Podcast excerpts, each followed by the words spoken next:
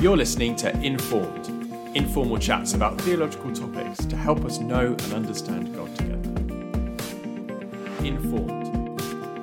Informed. Hi, everyone. Welcome to Informed. Good to have you with us today. And I am talking to Daniel and Anna Goodman. Morning to you both. Good morning. Good morning. Um, we're going to be talking about Bible translations a bit later on, but as this is Anna's first time on the podcast, we have to subject her to the usual question, which is Anna, why are you a Christian? that is a good question, isn't it? Why I why am I a Christian? I am a Christian because um, I believe what the Bible says. Um, Jesus is Lord and King, and uh, he died for me to take away my sins and um, so i believe everything that is written in the bible. I believe also because i've had a um, I, I believe he, he speaks to me and talks to me um, and from a very early age i i felt i had a relationship with god in in a way that was real to me. So i guess the two um, i have a relationship with him and i believe everything that's written in the bible. So my life is built on that. I mean, you feel like you've had a very special relationship with God since you were young. Yeah, age eight was probably the first time where I was just like, "Wow, this this enormous, huge, magnificent God is actually um, loves me and interacting with me." Because that was the first time I felt like He said said something to me um, in a way that I would say had changed my life forever, really. So and then your mum's friends were in a prayer meeting and they prayed for you to be filled with the Spirit. Yeah, yeah, yeah. Oh, you want me to talk about all of that? I mean, yes, that was yeah. Um, that was when I would say um, it was a very significant hinge point in my life that I'd read the Bible, loved the Bible, believed in Jesus, had a relationship with Jesus, but still felt something was um, missing. And then was at university and went to Aglow um, uh, during the holidays with my mum and they they prayed for me and um, I was filled with the Spirit in a uh, in a way that I think took me by surprise. I felt God's power in a way that I knew was outside of myself. I knew wasn't me fabricating this. I was studying um, partly psychology at the time, and I I was almost trying to resist it, being like, if this is just me creating this in my mind, then um, I'm going to stop it. But um, yeah, it's it. I knew that this was this was God, and that changed it completely. It made my relationship uh, alive in a new way, in a vibrant way. It was like I'd been reading Truth on Ice, and now I was reading Truth on Fire, and that kind of thing. You know, black and white to color. I could use lots of metaphors, but anyway, that was that's a nutshell summary version. Brilliant. That's amazing. I mean, one of the things that but I guess probably the thing that attracted me to City Church in the first place and that I've loved about us ever since is um, being part of a bunch of people who love the Bible, um, but are not just sort of theoretical or or overly cerebral. We you know we love having a real tangible, experiential, powerful walk with God, and it sounds like you you encapsulate both of those very nicely. You know the the researcher, cerebral, thinky, give me the evidence um, person who's had such a you know clearly vibrant and uh, experiential walk with God. Mm. Mm. Yeah, yeah, yeah. Cool. Well, today we're going to talk about um, Bible translations. The thing about Bible translation, or about any translation, is that there's no one perfect way to do it, um, which is why we've got so many different um, different Bible translations. Um, and we're ex- just extraordinarily blessed as English speakers um, to have so many. Um, uh, it's it's quite yeah we take it for granted I guess, but it's it's quite remarkable. Um, and I I think of it as helpful to think of them as along along a spectrum. So the reason there's no one perfect way of doing a translation is that um, different languages will say things in different ways. It's not just a case of getting every word in the original Greek, say, in the New Testament, and saying, well, there's there's an equivalent word for each Greek word in English, and we just swap them. Different languages put the words of a sentence in different in a different order. Um, so if you did just take every word and turn it into an English word, um, even if you knew which English word to use, you wouldn't end up with a sentence that makes a lot of sense in English. Um, so there are different philosophies then as to how Bible translators go about it. Um, and you can kind of basically put them on a spectrum. At one end of the spectrum, there are the, the Bible translations that go um, really word for word. So as as much as they can and still make sense in English, they they just translate each word um, into an English word and maybe reorder them a bit or whatever, but basically um, stick as close as you can. Um, and at the other end of the spectrum, you've got the thought for thought translations, where they don't worry about the original words. They say, what was the idea that this original sentence was communicating? Okay, well, how would we say that most naturally in English or in whatever other languages? Um, and so it's not trying to be uh, equivalent in, in, to every word, but it's trying to communicate the same idea. Um, what do you, which which end of the spectrum do you guys prefer in your Bible reading? Um, I'm I have a message Bible, but I don't really use it at all. Um, if I'm honest, I'm I'm a scientist uh, by training and a researcher, and so I I would prefer to read the more accurate side of things. So ESV is kind of my main Bible, generally speaking just because I would prefer to to work through and chew over that side of things, it being sort of more word for word, um, and for it just just to know and have that security that it's it's as accurate as possible. Um, so that's uh, the NIV is the one that you have physically in front of you these days. To, yeah, today I, am a big believer in reading different versions um, and sort of getting getting the sense of of them through different versions. Um, so, and, and I do have also um, an NLT study Bible that I'm also using in conjunction with all of that. So, um, maybe I'm a bit bit of everything, but I'm definitely not. Yeah, I'm, I'm not a massive, massive fan of um, the the message side of things myself.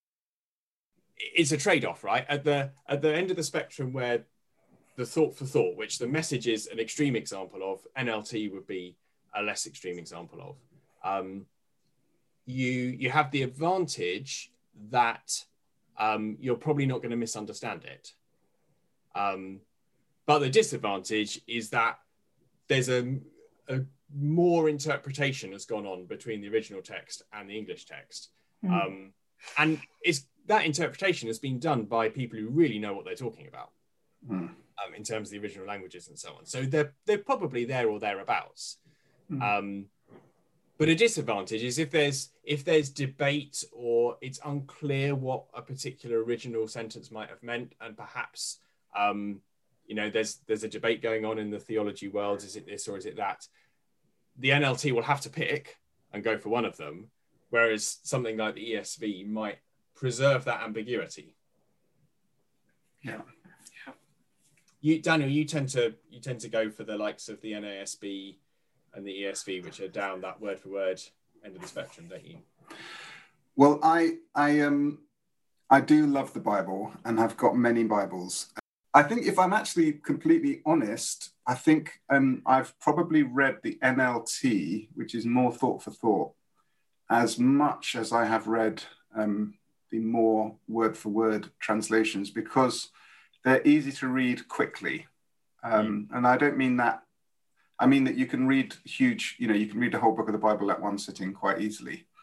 Um, and I had a version of the NLT which was divided into daily devotions, so I did that for a few years. So I've I've probably read the NLT three or four times cover to cover. Um, possibly the same with the ESV.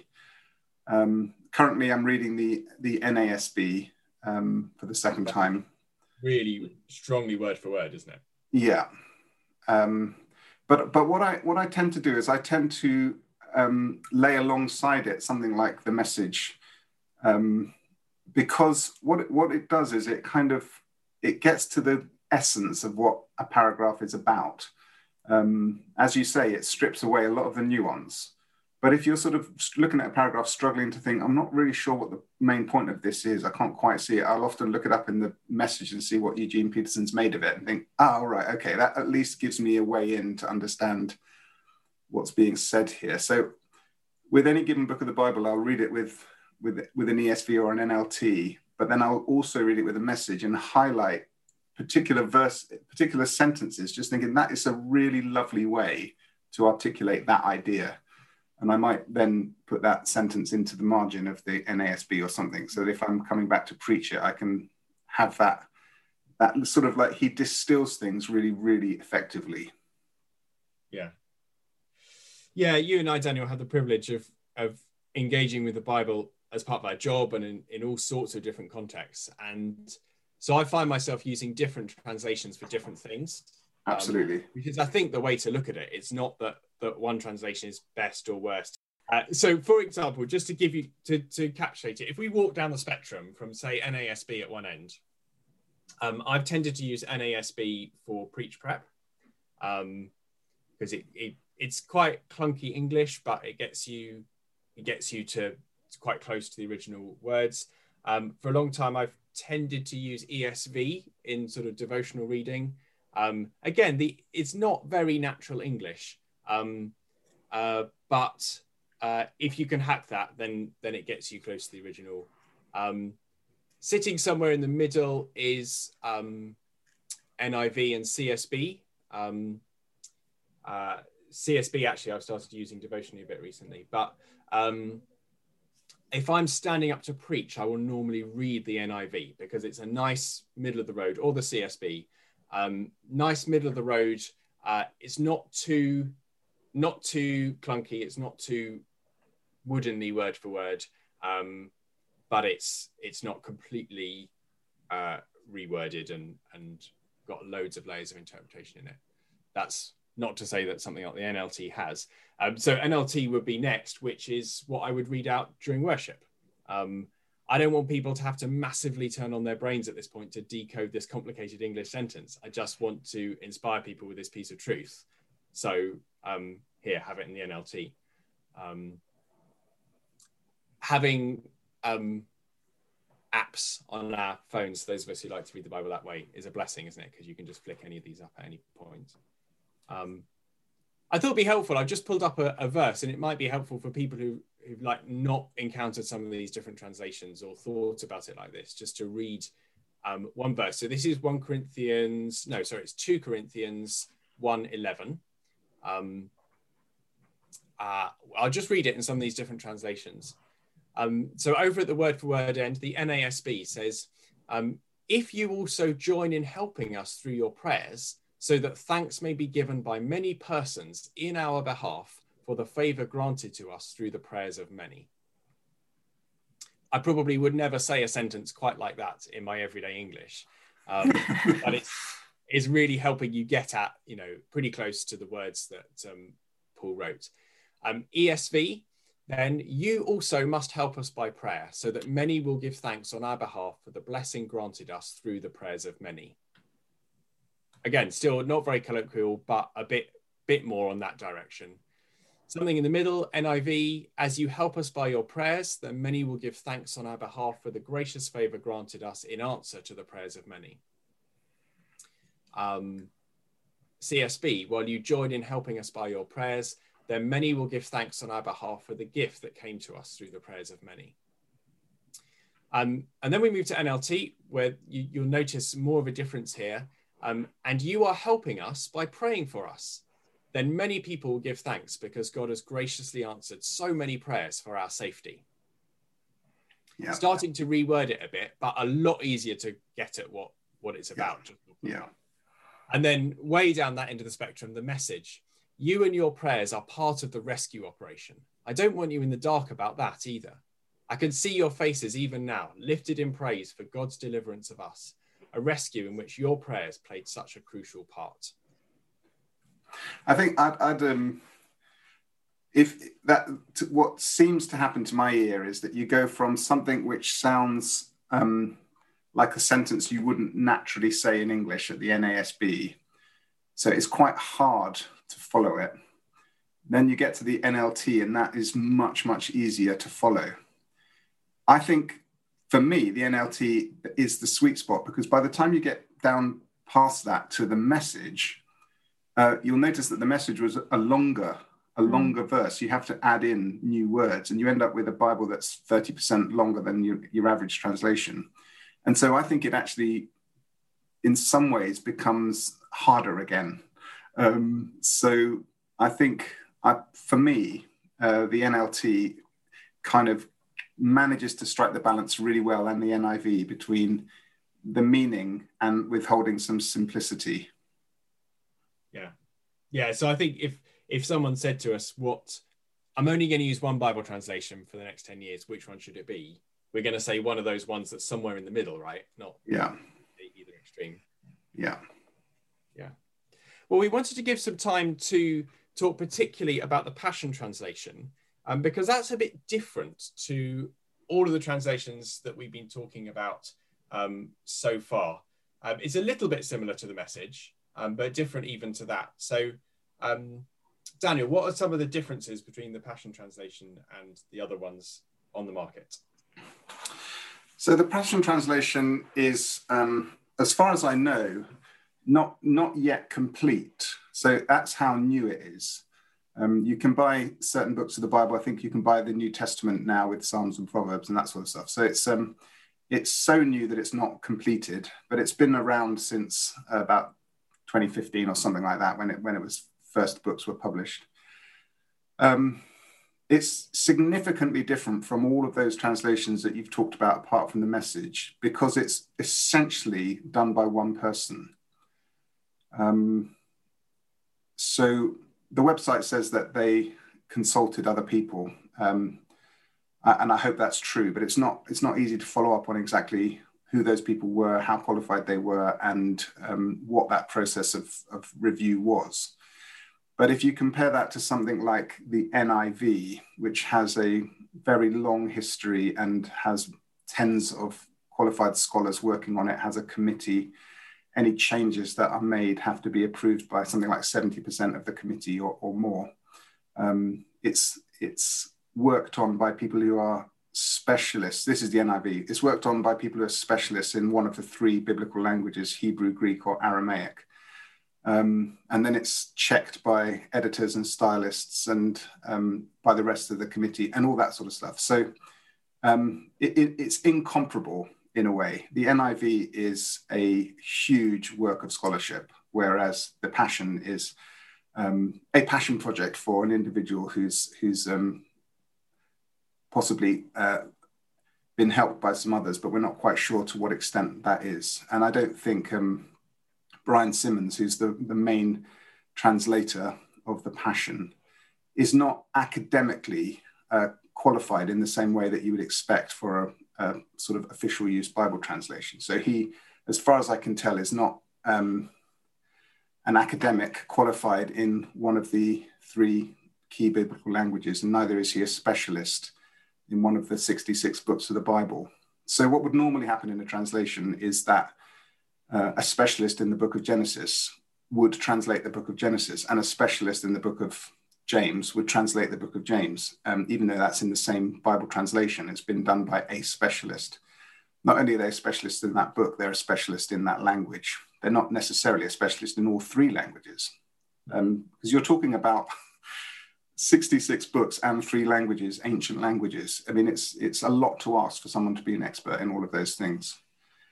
Um, so the passion is very different in that regard. It's done by one person. Uh, he uh, seems to not be academically qualified in the same way that others are, and he doesn't seem to be going through the same rigorous process that others do, as, as far as I can tell.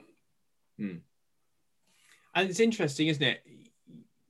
You might think that um, academic qualifications aren't that important in the Christian life. Doesn't God choose the weak and the foolish? Um, why is that something that you're particularly drawing attention to? Well, I think the Word of God is one of the most important things in the world, isn't it? And for us to have that accurately given to us is, is of paramount importance. Um, you can see that Jesus had a relationship with the Old Testament where he'd memorized it and he knew huge portions of it and he quoted it, and same with Paul and other New Testament believers. So we need to have the same regard. And I think um, it's important for us to hear what God is saying to us. We understand that it's being translated from one language into another um, because there are multiple languages across the world. But we're wanting that to be done as carefully as possible. And so the idea really is that the more qualified a translator is, the more invisible they are. You know, like you sometimes I hear as a musician, the, the best drummer is the one you don't notice. If you don't notice them, then they're really in the pocket and they're playing sensitively. You know, it's the bad drummer that you really notice. When you're looking at Bible translations, you want a Bible translator who's allowing you to hear the voice of God, not allowing you to hear their voice. Um, and so they're trying to translate it with as little meaning as, as possible or, or as accurate a meaning as possible. And that takes that takes a great deal of skill. And it's um, you know, everything we do, we should do to the glory of God. We should do it well. We should do it wisely. We should we should we should um, love the fact that we're a body. One is an ear, one is an eye, one is a nose. We have different gifts, and some people, like a Johann, are gifted academically with these ancient languages and with translation and are in a peer reviewed environment where we can be sure that what we're getting is as close to the original as possible. So you, you wouldn't want to go into open heart surgery with someone who's not qualified eh, with the, with the thought that, well, God uses the weak. Um, surely you'd understand that you want someone who's, who's qualified to do that. And that's a great blessing to you. Nice line.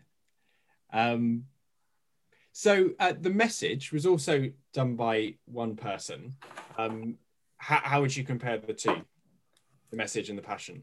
There's, there's quite a lot of differences. I mean, for one thing, um, the message doesn't claim to be the Bible, whereas the passion does claim to be the Bible. So this is a translation. The, the message doesn't make that claim for itself.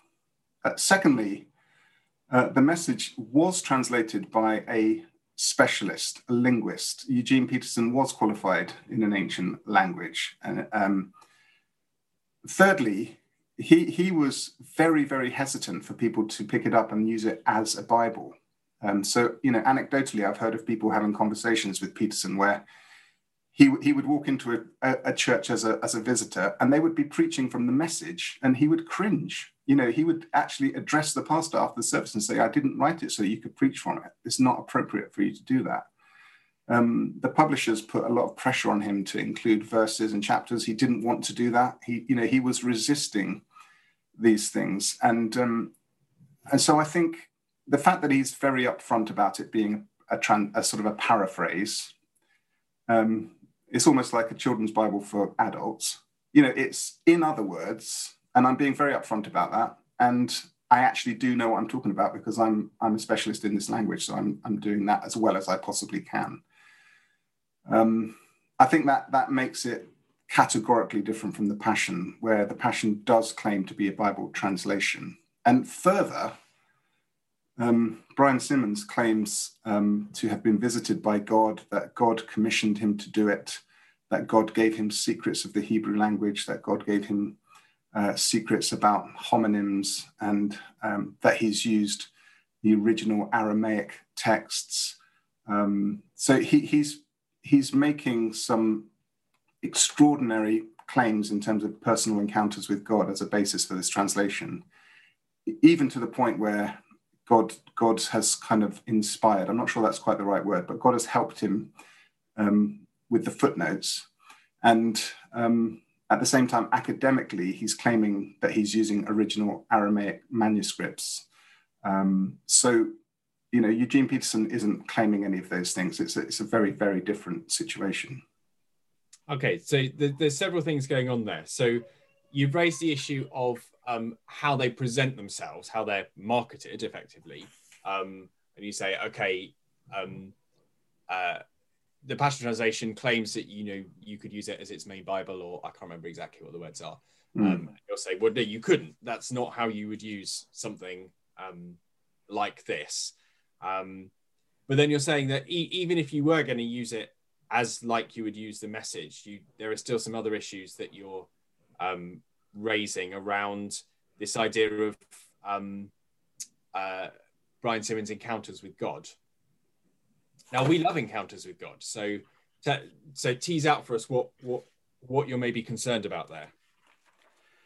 So we we love encounters with God, but um, you'll see how people like Paul talk about them. He talked about his encounters with God, even being caught up into third heaven. He talked about them with great discretion, and all, all the way through Second Corinthians, he's actually appealing to God's strength and not his own encounter. So it, it's quite it's quite a bold claim for someone like Brian Simmons to say this is a reason to read this. Um, so it, it's difficult because I'm not saying he hasn't had encounters with God uh, or that God didn't encourage him to do this. I just think we need to be careful with um, how much how much weight you put on that specific claim in terms of um, it being a reason to to avoid all the alarm bells that are going off otherwise because of this translation.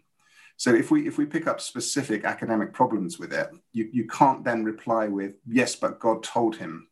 I mean, I think if you if you did that, you'd be in you'd be in dangerous territory because we know that God speaks to us today, but we hear in part, we prophesy in part. And so we need we need each other to weigh that. It needs to be rigorous. It needs to, you know, you need to be able to put weight on it.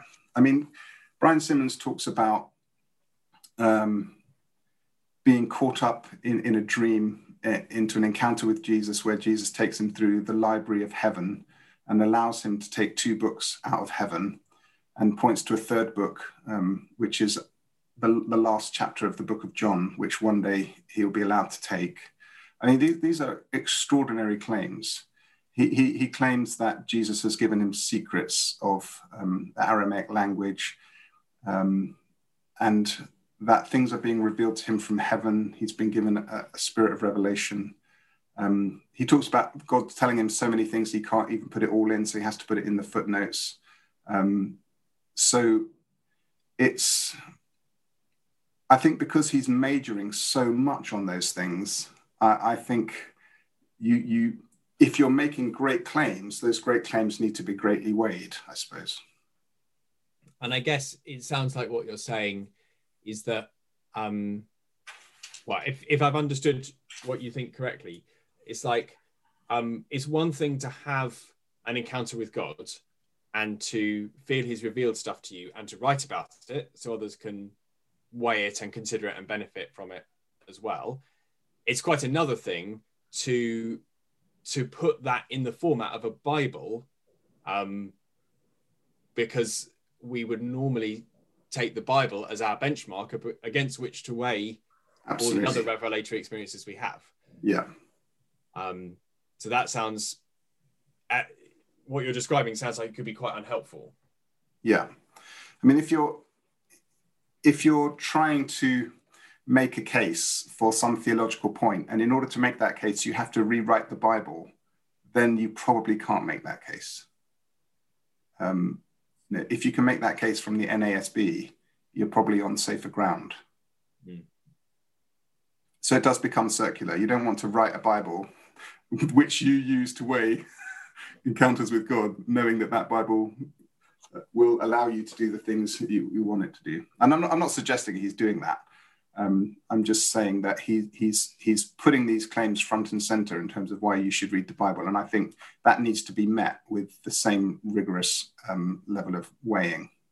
Mm. Didn't didn't you say that like you, I think you alluded to it then, but about him getting an extra chapter of John, which you know John chapter 22, which is not in the current Bible, so for me, that is like major alarm bells because is he saying that he would he would receive that and add it and then then you're adding to the Bible. So well, he, he's not received it. That's the point. He God has shown it to him. It exists, but he's not ready to receive it, so he hasn't received it. Um, but he has received two other books from the Library of Heaven. We don't. He doesn't say anything about whether those are significant for his Bible translation specifically. Um, he does say that the translation is named after an angel, an angel called Passion, um, who, that God showed him. Um, and he uses language like God downloaded things to me. God put a chip in my mind. God touched me on the forehead. And so he, you know, th- these are these are claims to.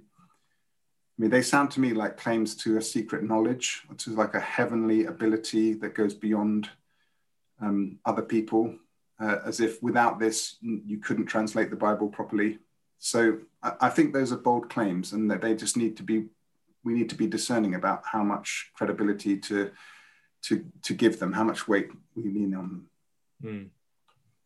Yeah, scholars who who look at the New Testament sort of detect that um, some of some of what's in there might be actually writing against another religious stream at the time called Gnosticism, or like an early early version of something that later became Gnosticism that um, that really emphasized, or oh, we have secret knowledge downloaded from from heaven or whatever, and and the Christian claim was saying no, it's not. I mean, you get this sort of thing in one John particularly. Um, you don't need a special anointing. You don't. Um, you all have knowledge. You all have the anointing. Um, I haven't got one John open in front of me, so I'm I'm paraphrasing.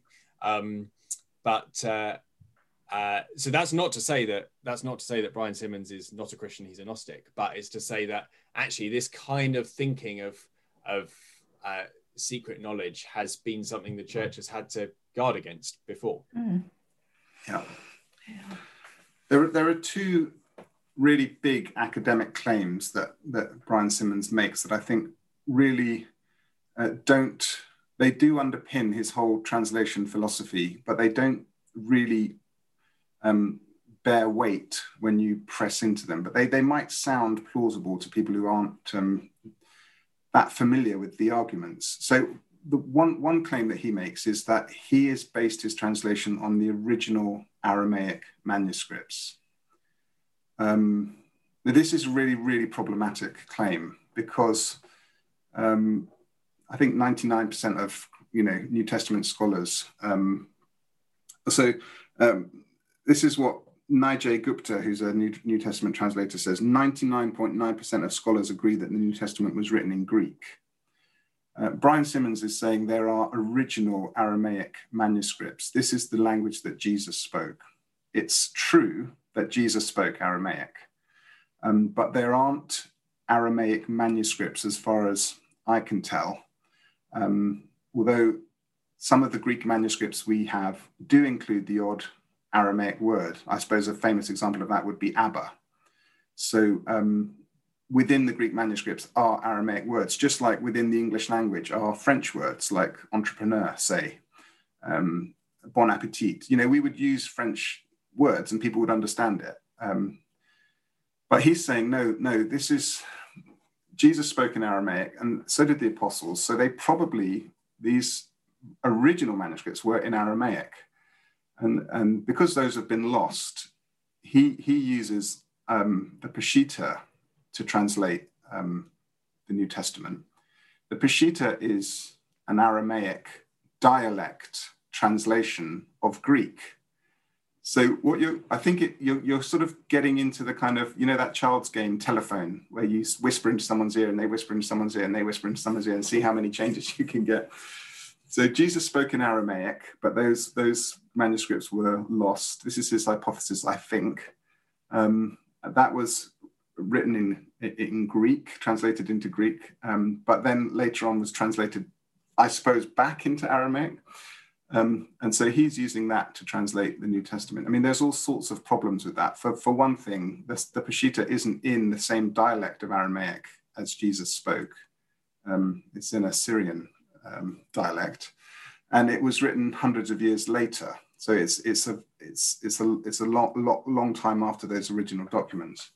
But it, it, I think it's also just if you think about it, it it is not that likely that someone like Paul, who is, you know, a Greek speaker, writing to the church in, say, Rome or Corinth or, or Ephesus or Philippi, would be writing those in Aramaic, um, where there were huge Gentile populations, where Greek is the lingua franca of the world. So um, I, I don't think logically it makes sense.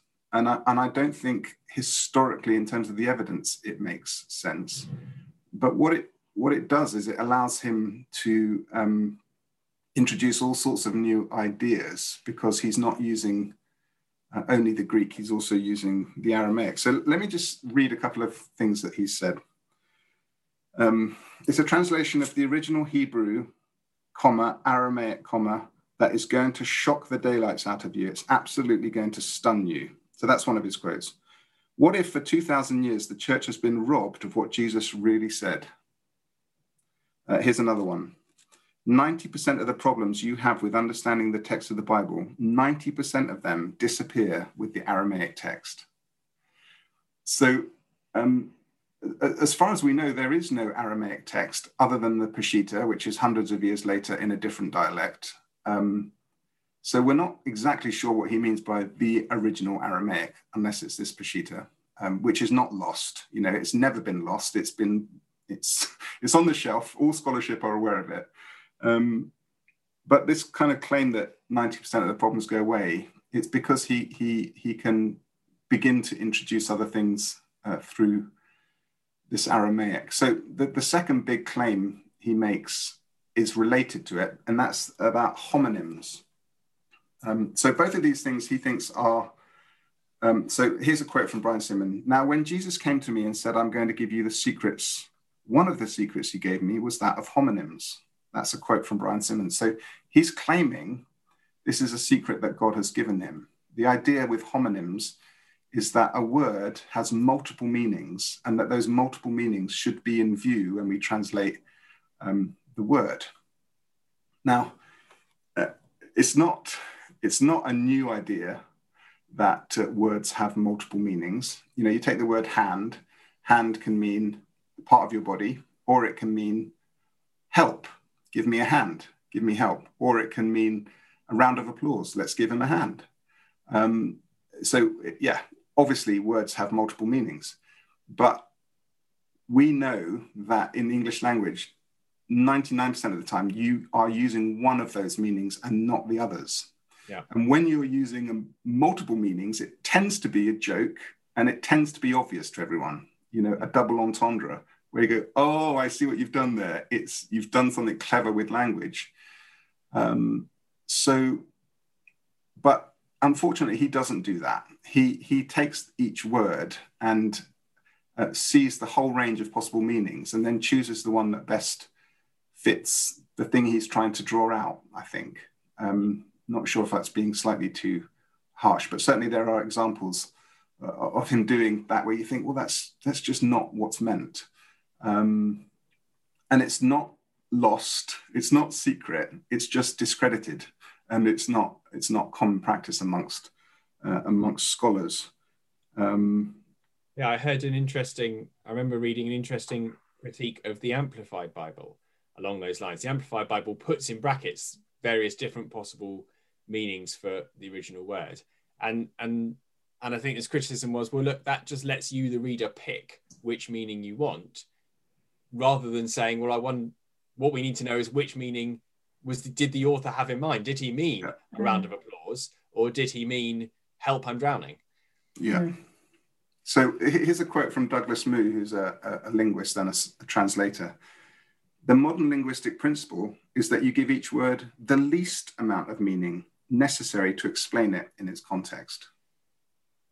Uh, so that is, and Brian Simmons, Brian Simmons is obviously being very upfront that he's doing um, something very, very different from that. From what you're saying, Danny, it sounds like there's potential there for it to actually say things that the original authors weren't saying.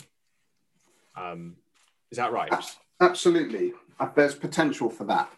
And so sometimes he's very, very upfront about that. So, for example, he's translated the Song of Songs as um, an allegory between Christ and the church. That is the way that you need to translate it.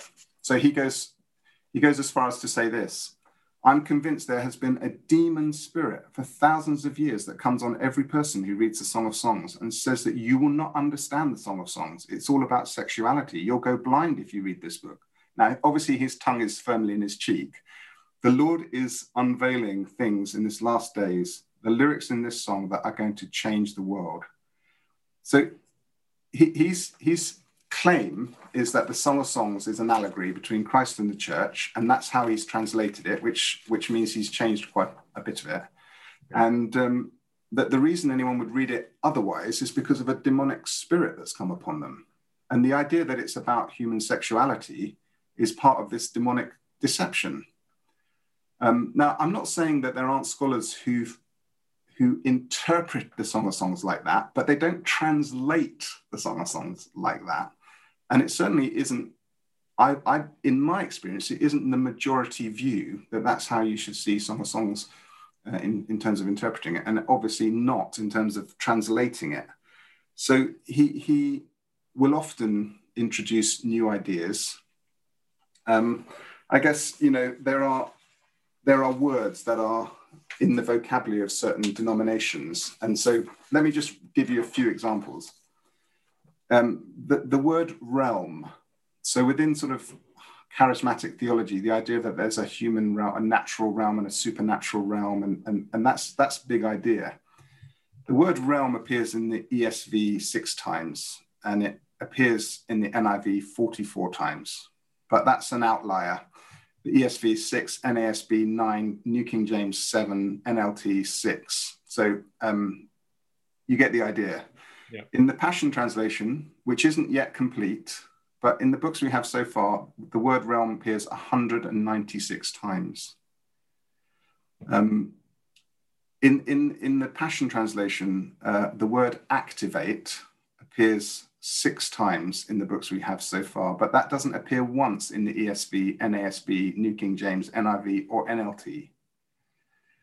So th- this is kind of sectarian language. This is insider language um, being used in, in the Bible um, in a translation of the Bible. Um, and it kind of, certainly for me, it kind of rings alarm bells. Um, you, are you're, you're reading a, um, a translation of the Bible that's certainly coming from a specific point of view.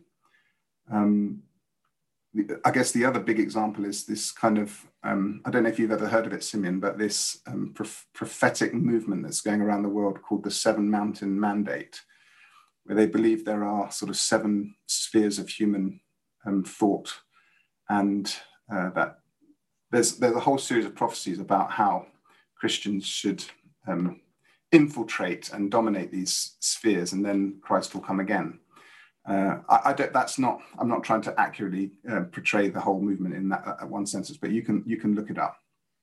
Um, but Brian Simmons has put the phrase "mountains of influence" into the Bible multiple times in places where other people haven't. So Psalm 72 in the Passion Translation, then the mountains of influence will be fruitful. But in the NIV, that says, "May the mountains bring prosperity to the people." He's put mountains of influence. Um, in Psalm 80, because of your favor on the vineyard, blessings extend to every mountain of influence. In the um, in Proverbs 8, it says, Can't you hear the voice of wisdom from the top of the mountains of influence? So um, other Bible translations say high place or mountain, but they never say mountains of influence. That's kind of jargon. That's the vernacular of, of a particular movement within Christianity. And so it, it appeals to those people you know you can understand that. And i suppose we all have our own insider language and we all have our own vocabulary. I'm not saying it's inherently wrong to have that but i think you just need to know it's happening. It sounds like with those mountains of influence example that is it sounds to i've not heard about that before but it sounds like that's importing a particular idea into those texts. Um, yeah and, and, and putting that interpretation into the original which means you're not sorry, not the original, but you know, into the, the Bible text. So you're not yeah. then free as a reader to hmm. decide whether or not it might mean those mountains of influence. Yeah. And, and the, the Passion claims for itself that it is a, a, version of the Bible that you can use as your main version for serious study. And that, that's why that's why I'm sort of pressing it quite hard to, to sort of stand up to some of these claims. Um, some in, in some parts of the Bible, it will take the word slave and free and replace it with rich and poor. which is quite a different idea. Hmm. So sometimes he will take things out of the Bible and then activate. That's an idea that he's importing into the Bible. The Bible doesn't really talk about God giving you spiritual gifts, which then have to be activated. It just talks about Him giving you spiritual gifts. Hmm. Um, and then there are one or two places where I think um, the meaning is actually changed. So if I could, if I could give you a final example, Go um, in, in 1 Corinthians 10 13, in the Passion translations, it says, We all experience times of testing, which is normal for every human being, but God will be faithful to you.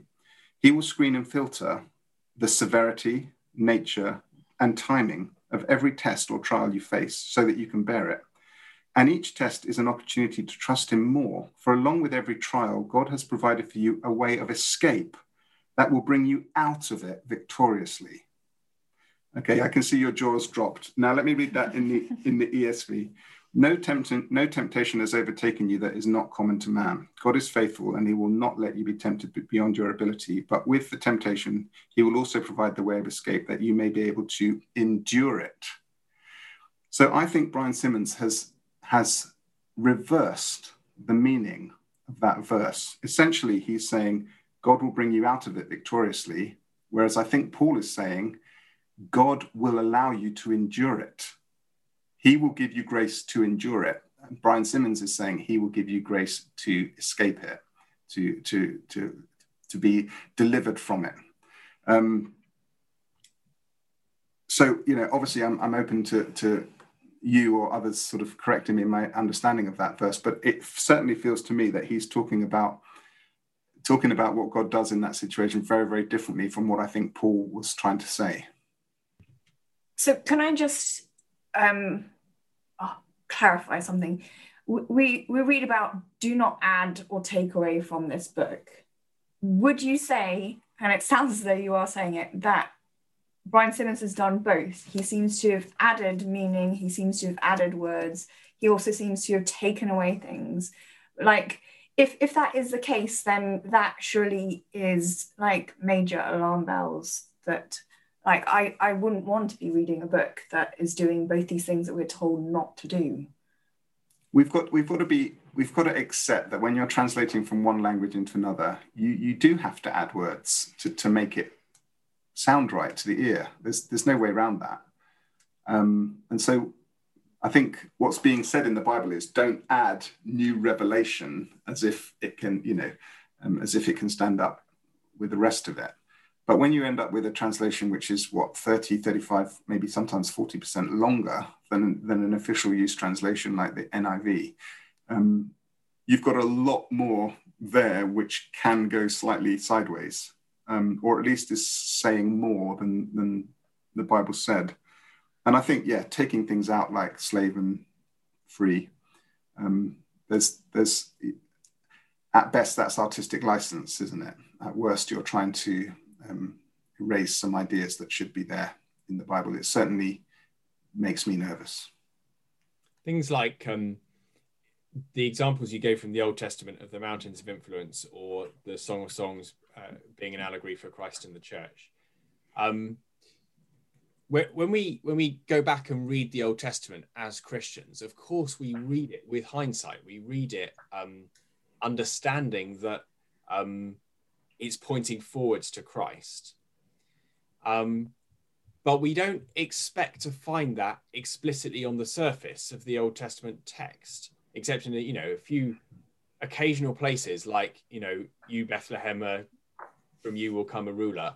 Um, actually, you know, say the Song of Songs, for example, when that was written, the writer was not thinking about Christ and the church because he had never heard of Christ or the church because um, uh, it was hundreds of years away. Um, he's thinking about something else, but the Holy Spirit is inspiring something which will later help to illuminate the relationship between Christ and the church. Um, and so that that reading with hindsight happens. The hindsight comes in at the stage of us as Christian readers seeing, ah, Holy Spirit, I see what you did there. Um, that is, but it's not there in the mind and in the literal words of the original writer. What do you make of all this, Anna? What do you um, does it make you want to go out and um, pick up the Passion Translation? Do you think you would find it? A, do you think you find it at all helpful? Would it have a place in your reading? No. no, I'm. I think all of this is deeply concerning to me. Um, I think little alarm bells, big alarm bells are going off. You know, I want people to be reading the Bible and be growing in their love of Scripture and be growing in their relationship with God and maturing. And do I think that this this book will help um, people do that? Well, I don't I don't think it would help me do that. Um, if it leads them to actually read other translations of the Bible where normally they wouldn't even be picking up the Bible in the first place, well, I guess that's it's a stepping stone in the right direction. Um, but I yeah, I I think I just have I just have sort of too many alarm bells going off at the moment that just would make me um, be very, very, very, very, very cautious. I think if you're going to give hours and hours to a Bible translation, which hopefully you are, um, there are there are ones I would I would steer you towards long before this one.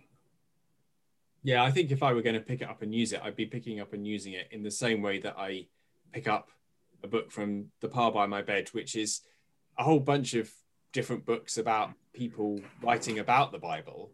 Mm-hmm. And I mm-hmm. read them with my knowledge of the Bible in the back of my mind yeah. Do i think they're right? Do i think they're wrong? Mm. um, which is a very different way of reading to when i pick up um, a bible. I'm not yeah. thinking is this right? Is this wrong? Um, occasionally i might think oh interesting translation. I wonder what the others say. Oh mm. yes okay that bit of translation is debated. Fine. But i'm not um, but that's not the main thing that's going on in my head. Um, when i'm reading a, a bible translation it's mm. it's okay, this is the word of God to me. How do I interpret it? How do I understand it? Mm. Um, and it sounds like that wouldn't be a great way to be picking up and reading the Passion Translation. No, I think I think um, like like the Amplified Bible opens a door by giving you lots of meanings and choose your meaning. The the Passion opens multiple doors by you know referring to the original Aramaic, which is a big question mark, and then the, these um, homonyms, and also the etymological fallacy about where words came from. And so he does that quite a lot. If you were to do that in English, like you were to say, take the word butterfly and say, ah, oh, now this word is made up of the two words butter and fly. And therefore, in in in translating this um, this idea of a butterfly, you've got to bear in mind dairy products and cream, and um, and, and that's just not how language works exactly, is it? So um, I think you you just you very very quickly end up off the beaten path. Well, we will leave it there. Thank you guys very much for helping us think through these things. Um, uh, I'm sure we'd be happy to um, chat to anyone who got who's got questions about Bible translations. Um, we love the Bible. We want everyone in the church to love the Bible. So mm. talk to us if we can help with that. But for now, for now, it's goodbye from me. It's goodbye from her. goodbye. and you. You have to say goodbye, Daniel. Goodbye.